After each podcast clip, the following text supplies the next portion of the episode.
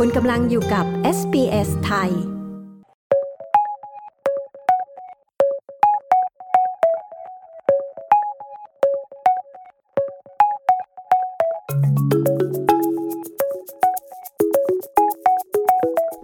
สายตรงจากเมืองไทยวันนี้นะคะ ไปดูรายละเอียดรัฐบาลไทยชี้แจงการจะเพิ่มเงินเดือนให้อบต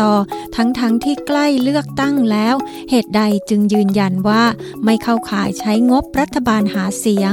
พร้อมติดตามข่าวฮือฮามีผู้ลักลอบจับตัวเงินตัวทอง ไปทำลูกชิ้นส่งขายทั่วประเทศค่ะ คุณชาดาสมบูรณ์ผลผู้สื่อข่าวพิเศษของ SBS ไทยประจำประเทศไทย มีรายงานค่ะ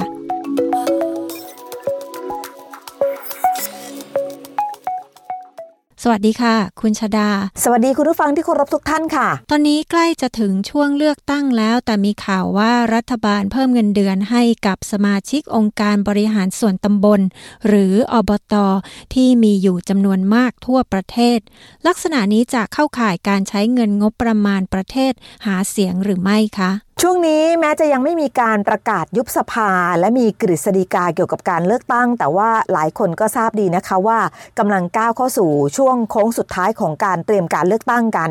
ดังนั้นไม่ว่านายกรัฐมนตรีหรือว่าบุคคลใดลงพื้นที่ไปพบปะกับประชาชนช่วงนี้ ก็จะถูกจับตาค่ะว่า มีประเด็นเรื่องการเมืองหรือไม่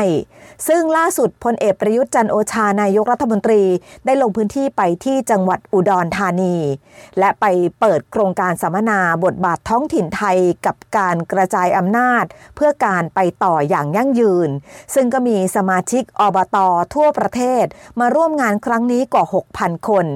ซึ่งในช่วงท้ายของการเปิดงานนายกรัฐมนตรีได้ประกาศว่า จะขึ้นค่าตอบแทนให้กับสมาชิกอบตโดยบอกว่าขณะนี้ อยู่ในขั้นตอนของการดำเนินการเรื่องข้อกฎหมาย คาดว่าจะสามารถประกาศในราชกิจจานุเบกษาได้เร็วๆนี้ ก็เรียกเสียงปรบมือจากสมาชิกอบตดังลั่นห้องประชุมค่ะ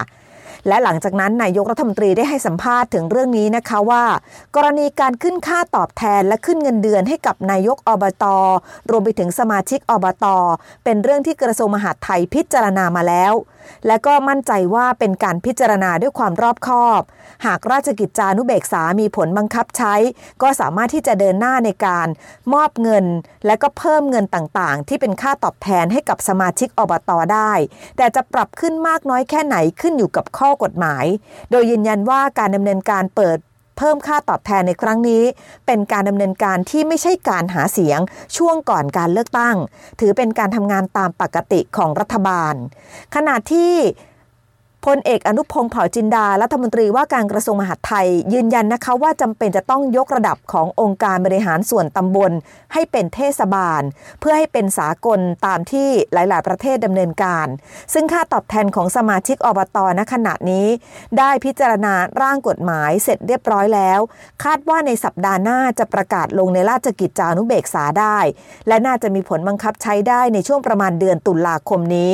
โดยจะมีการนำรายได้ของอบตแต่ละพื้นที่มาคำนวณเพื่อแจกจ่ายเรื่องความแตกต่างของเงินที่จะเพิ่มสมทบเข้าไป ส่วนทางด้านของนายกสมาคมองค์การบริหารส่วนตำบลแห่งประเทศไทย ดร วีระศักดิ์ฮาดดา ยืนยันนะคะว่าเรื่องที่เกิดขึ้นทางสมาชิกอบต.ไม่ได้ขึ้นค่าตอบแทนมานานกว่า 15 ปีแล้ว ได้มีการยื่นเรื่องนี้ต่อรัฐบาลตั้งแต่ปี 2562 และก็ทำเรื่องต่อเนื่องมาตามลำดับ จนกระทั่งปัจจุบันรัฐบาลอนุมัติให้ ดังนั้นจึงขอวิงวอนว่าอย่านำเรื่องนี้เข้าไปเกี่ยวข้องกับเรื่องการเมือง เพราะว่าเป็นประเด็นที่ทางอบตเรียกร้องมาอย่างยาวนาน และเดินเรื่องนี้มาตั้งแต่อธิบดีกรมส่งเสริมการปกครองส่วนท้องถิ่นคนก่อนๆจนกระทั่งขนาดนี้อธิบดีเกษียณอายุไปถึง 4 คนแล้ว ถึงจะพึ่งได้ค่าตอบแทนเพิ่มเติมค่ะ มีข่าวว่าเจ้าหน้าที่ตำรวจและผู้ที่เกี่ยวข้องก็ได้ไปติดตามจับกลุ่มผู้ลักลอบจับตัวเงินตัวทอง แล้วนำไปทำเป็นลูกชิ้นส่งขายทั่วประเทศได้ เรื่องนี้มีการขยายผลอย่างไรคะข่าวนี้ก็เป็นข่าวฮือฮามากนะคะที่ทางเจ้าหน้าที่ที่เกี่ยวข้องไปตรวจค้น แล้วก็จับกลุ่มผู้ที่ลักลอบ ซื้อขายและค้า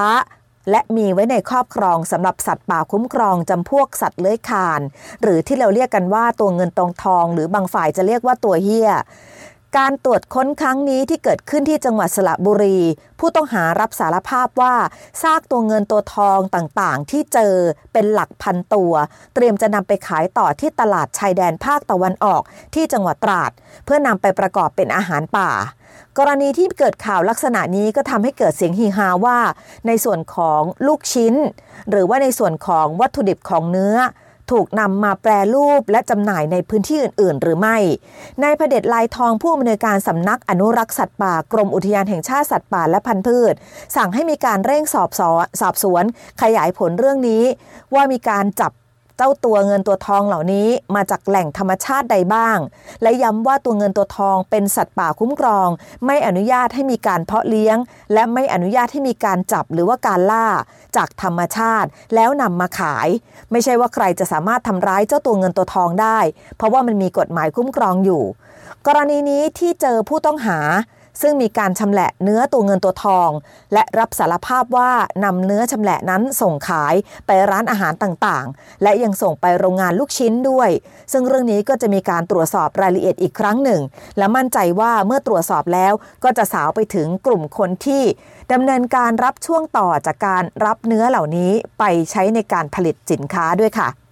กรณีการกินเนื้อตัวเงินตัวทองจะส่งผลอย่างไรหรือไม่กับผู้บริโภคคะ และมีคำเตือนเกี่ยวกับเรื่องนี้ออกมาไหมคะทันทีที่เกิดข่าวนี้ขึ้นนะคะ ก็มีความเป็นห่วงจากผู้ที่เกี่ยวข้องเกี่ยวกับเรื่องของการบริโภค เนื้อตัวเงินตัวทองนายสัตวแพทย์จิตกมลธนศักดิ์ภาควิชาเวชศาสตร์ คลินิก และการสาธารณสุข คณะสัตวแพทยศาสตร์ มหาวิทยาลัยมหิดล ซึ่งท่านมีความเชี่ยวชาญในการรักษาเจ้าตัวเงินตัวทอง ท่านก็มีความเป็นห่วงว่า อาจจะมีการติดเชื้อจากการกินเนื้อตัวเงินตัวทองได้ เนื่องจากมันอาศัยอยู่ตามแหล่งน้ำที่ไม่ค่อยจะสะอาด ในน้ำลายของมันก็ยังมีแบคทีเรียจำนวนเยอะมาก ตลอดจนมีพยาธิอยู่ภายในอวัยวะภายในของมัน ซึ่งไม่สามารถจะนำมากินสดได้ อีกทั้งตัวเงินตัวทองเป็นสัตว์ป่าคุ้มครองที่ไม่ได้มีการเพาะเลี้ยงแบบสัตว์ป่าสุสัตว์เหมือนอย่างเช่นจระเข้ดังนั้นอย่าไปคิดว่าเมื่อเนื้อของมันปรุงสุกแล้ว อาจจะกินได้เหมือนเนื้อจระเข้เพราะว่ากระบวนการตั้งแต่ต้นทาง ทั้งการจับมาตามธรรมชาติ การชำแหละรวมไปถึงการเตรียมวัตถุดิบก่อนปรุง ถือว่าเป็นเรื่องสำคัญ ซึ่งทั้งหมดอาจจะมีการรับเชื้อโรคที่ปะปนอยู่ด้วย ไม่ว่าจะเป็นเชื้อแบคทีเรียที่อยู่ในอุจจาระ เชื้ออีโคไลซึ่งเป็นแบคทีเรียที่พบในลำไส้ ซึ่งก็อาจจะทำให้เกิดอาการปวดท้องท้องเสีย หรือมีไข้อาเจียน หรืออาจจะมีโรคอื่น ๆ ที่รุนแรงกว่านี้ได้ ดังนั้นสิ่งที่ดีที่สุดก็คือ ไม่ควรบริโภค และควรปล่อยให้มันอยู่ตามธรรมชาติ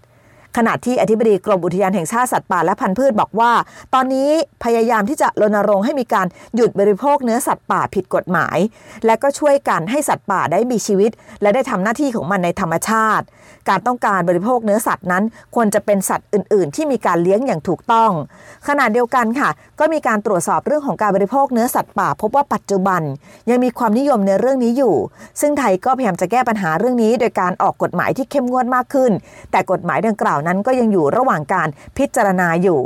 ส่วนเรื่องของการที่จะเอาหนังจระเข้มาทำเป็นหนังปลากรอบ และจัดจำหน่ายนั้น ก็มีการพูดถึงอย่างมาก และก็มีการวิพากษ์วิจารณ์ว่า หนังปลากรอบที่จำหน่ายอยู่ในท้องตลาดขณะนี้ อาจจะเป็นหนังตัวเงินตัวทอง หรือหนังจระเข้หรือไม่